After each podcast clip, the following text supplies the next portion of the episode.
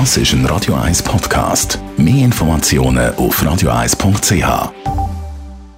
Gesundheit und Wissenschaft auf Radio eins. Ja, Katzen müssen kastriert werden, weil laut einer Studie, die in der Zeitschrift Wildlife Research zu lesen ist, veröffentlicht worden ist, tötet zum Beispiel die Katze allein in Australien sechshundertfünfzig Millionen Reptilien pro Jahr. Das macht jetzt pro Katze gerechnet rund zweihundertfünfundzwanzig Reptilien pro Jahr. Forscher haben sogar in einem einzigen Katzenmagen mal vierzig Eidechsen gefunden. Ein Rekord. Und seit europäische Siedler Katzen nach Australien mitgebracht haben, sind sogar einige Reptilarten gänzlich ausgestorben. Und auch die Vögel sind vom Aussterben bedroht.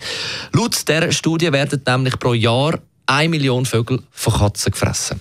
Und während in Australien Millionen verwilderte Katzen leben, sind es bei uns in der kleinen Schweiz zwischen hundert und dreihunderttausend, sagt Esther Geiser von der Tierschutzorganisation NetApp, Network for Animal Protection. Es ist ein sehr grosses Problem. Wir haben ein riesen Katzenleid. Katzen sind wahnsinnig äh, fruchtbar. Aus einem unkastrierten Katzenpaar können in zehn Jahren achtzig Millionen Katzen daraus entstehen.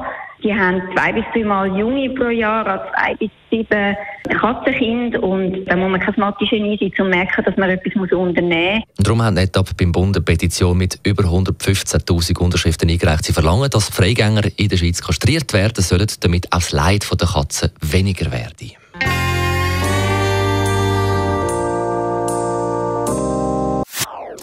Das ist ein Radio eins Podcast. Mehr Informationen auf radio eins punkt c h.